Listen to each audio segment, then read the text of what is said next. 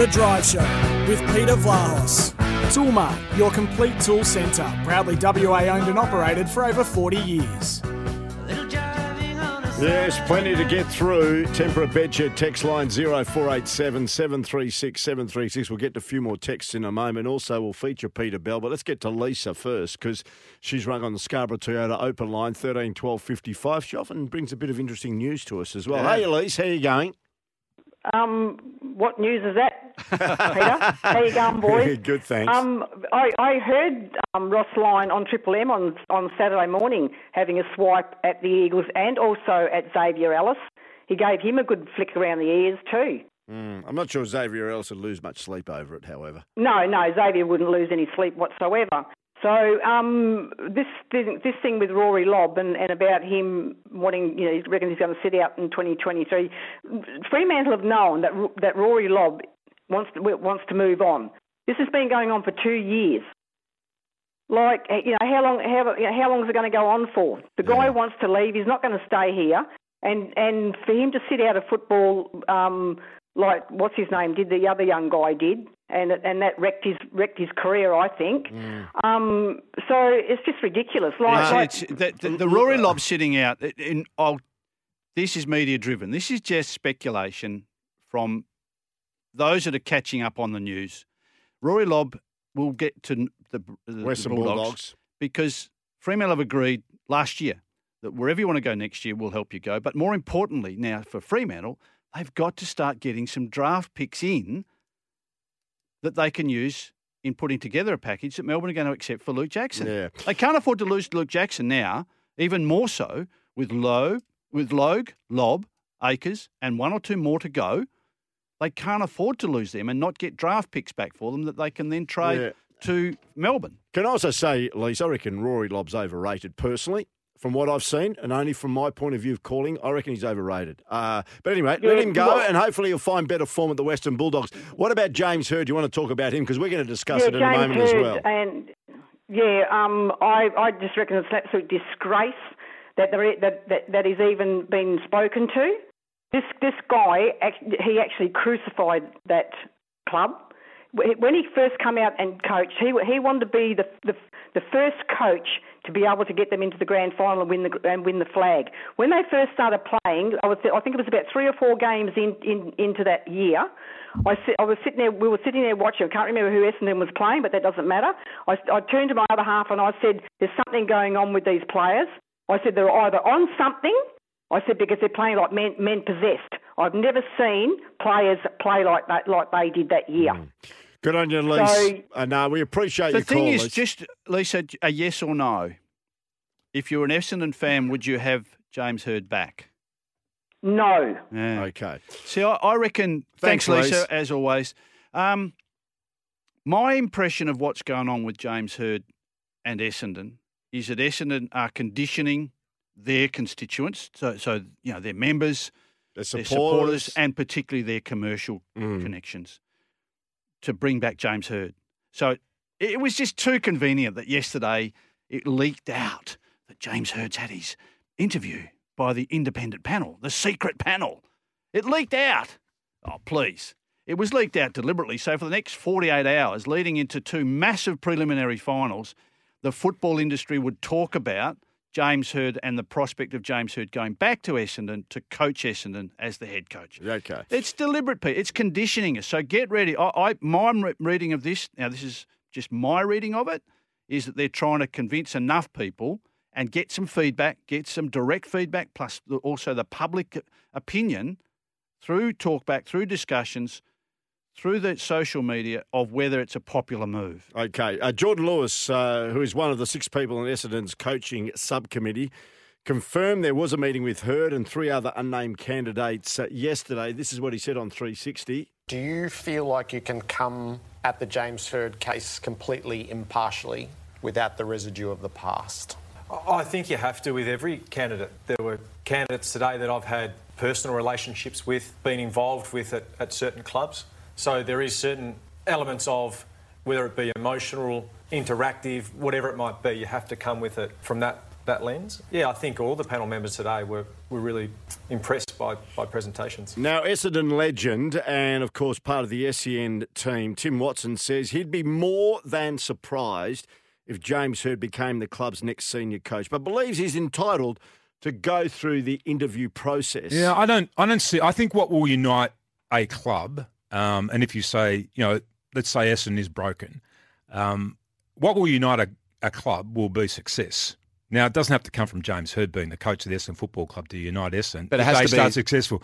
The club would have successful been the club, yeah, but the club would have been united under Ben Rutten had they been more successful. The club would have been united Hmm. under John Worsfold had they been more successful. So we don't need a saviour to come back to the Essendon Football Club and unite the Essendon Football Club. We need somebody who's able to put a plan of action in place that is able to deliver success and to start to build a successful team again. That's what we need.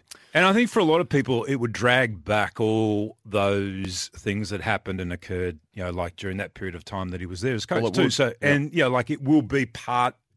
I, I, I would have to say, I'd be, I'd be more than surprised if he ended up being the coach of the Essendon Football Club. But I'm happy for him to be part of the process and um, for him to have the courage to put his hand up and, and even go through because he would have known what this would attract him. Once it Yeah. became public knowledge, he would have known that it puts him right out there in the middle of a conversation again. That's brave. Which he's tried to, which he has wanted to shy away from and avoid for a long time. Tim Watson on Um, James Hird. He's one of those that, and he should know.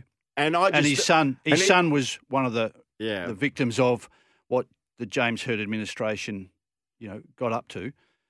It cost him the 2012 Brownlow, Hmm. as we know. So Tim Watson, but I think one thing there, it's they've got to get this decision right because clearly, since the Hird de- de- departure, the John Worsfold era, then the Ben Rutten appointment, the Ben Rutten appointment was was a schmozzle, Mm. and a lot of people through the industry knew that he was struggling.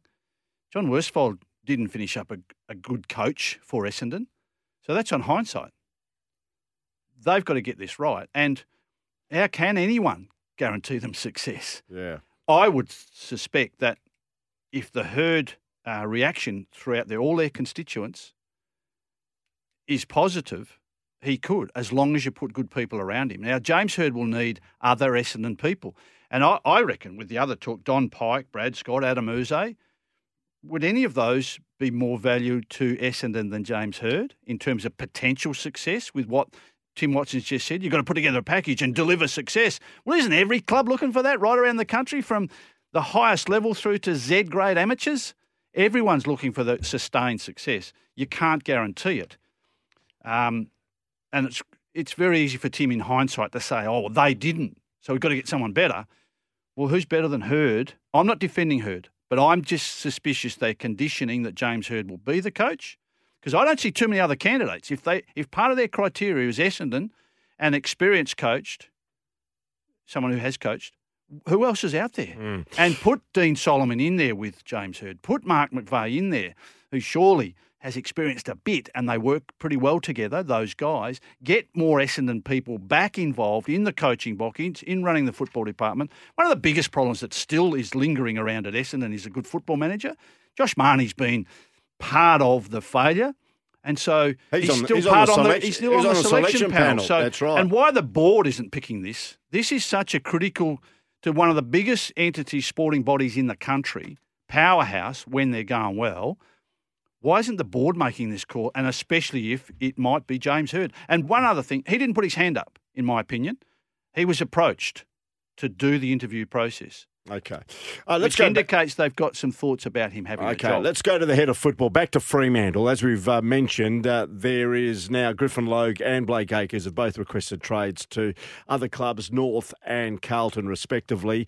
Uh, the Freo Footy Club have released a statement, and also off the uh, Fremantle Football Club website, Peter Bell, the head of the football department, said this. We're with Peter Bell for an update following the players' exit meetings over the past 48 hours. Firstly, you have an update on Griffin Logue.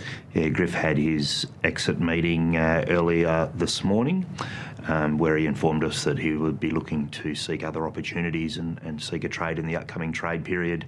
He said he'd uh, only just come to that decision in the past 24 hours or so, mentioned that it was an incredibly difficult decision. In fact, the toughest decision he's had to make in his life, that he loves the club and he's got a lot of love for his teammates, but he sees opportunities elsewhere. Uh, we'll look to uh, work with the, the club that he'd like to move to during the upcoming trade period. Um, Griff also said that uh, he'd be looking to make sure that it was a positive result for all parties. And Blake Acres? Uh, Blake also indicated that he would be seeking a trade during the trade period. Um, he's enjoyed his time here at Fremantle, but um, also sees opportunity elsewhere. And you have an update on two con- contracted players, firstly in Rory Lobb.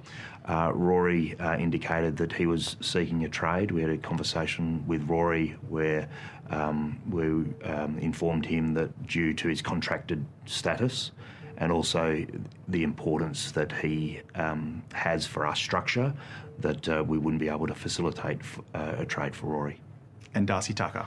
Uh, Darcy um, and his management, um, w- we discussed with them the possibility that Darcy might be able to explore his options uh, through the through the trade period.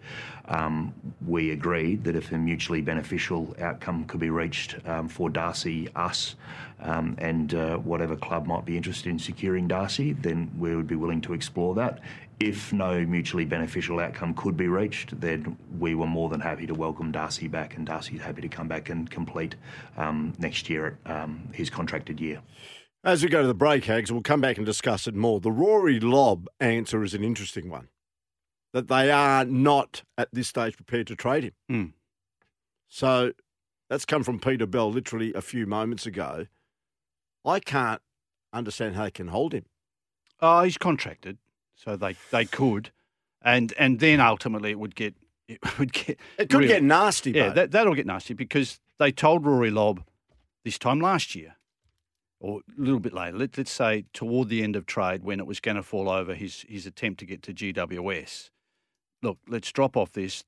They can't give us enough, and also GWS weren't prepared to pay the money that Rory Lobb was on this year. It's, it's massive money, huge money for this year, not as much for next year. Uh, so Fremantle could hold him to contract. Clearly, they could hold him to contract. Clearly, they could hold him to contract. But they need draft picks mm. to get Luke Jackson. If they hold Rory Lobb to his contract, I, I, it, I find this a silly hypothetical because my Rory Lobb's going to the to the Bulldogs. He won't be at Fremantle next year, even though he's contracted. Even though Peter Bella said what he said, that is Fremantle starting to get a bit worried because they have committed themselves to bring in Luke Jackson. They've committed to help Rory Lobb get where he wants to go at the end of 2022. They've committed to other players to let them go. Griffin Logue wanted to stay. He's now getting a five year deal at North Melbourne for a heck of a lot more money than what Fremantle ever looked like offering him. So they're losing players. They have to get the, the, the Jackson deal falls over, and this is going to be really, really embarrassing on Peter Bell. All right, we're going to take a break. Come back with more in a moment. We've got uh, plenty to get through, of course, including the four teams that are taking part for the right to get into the season finale the following Saturday, but also plenty of uh, texts coming through on the Tempera Bedshed text line. Keep them coming through. We will acknowledge them. That's a guarantee. You text in and we will acknowledge it on the program. A Tempera Bedshed text line 0487 736 736.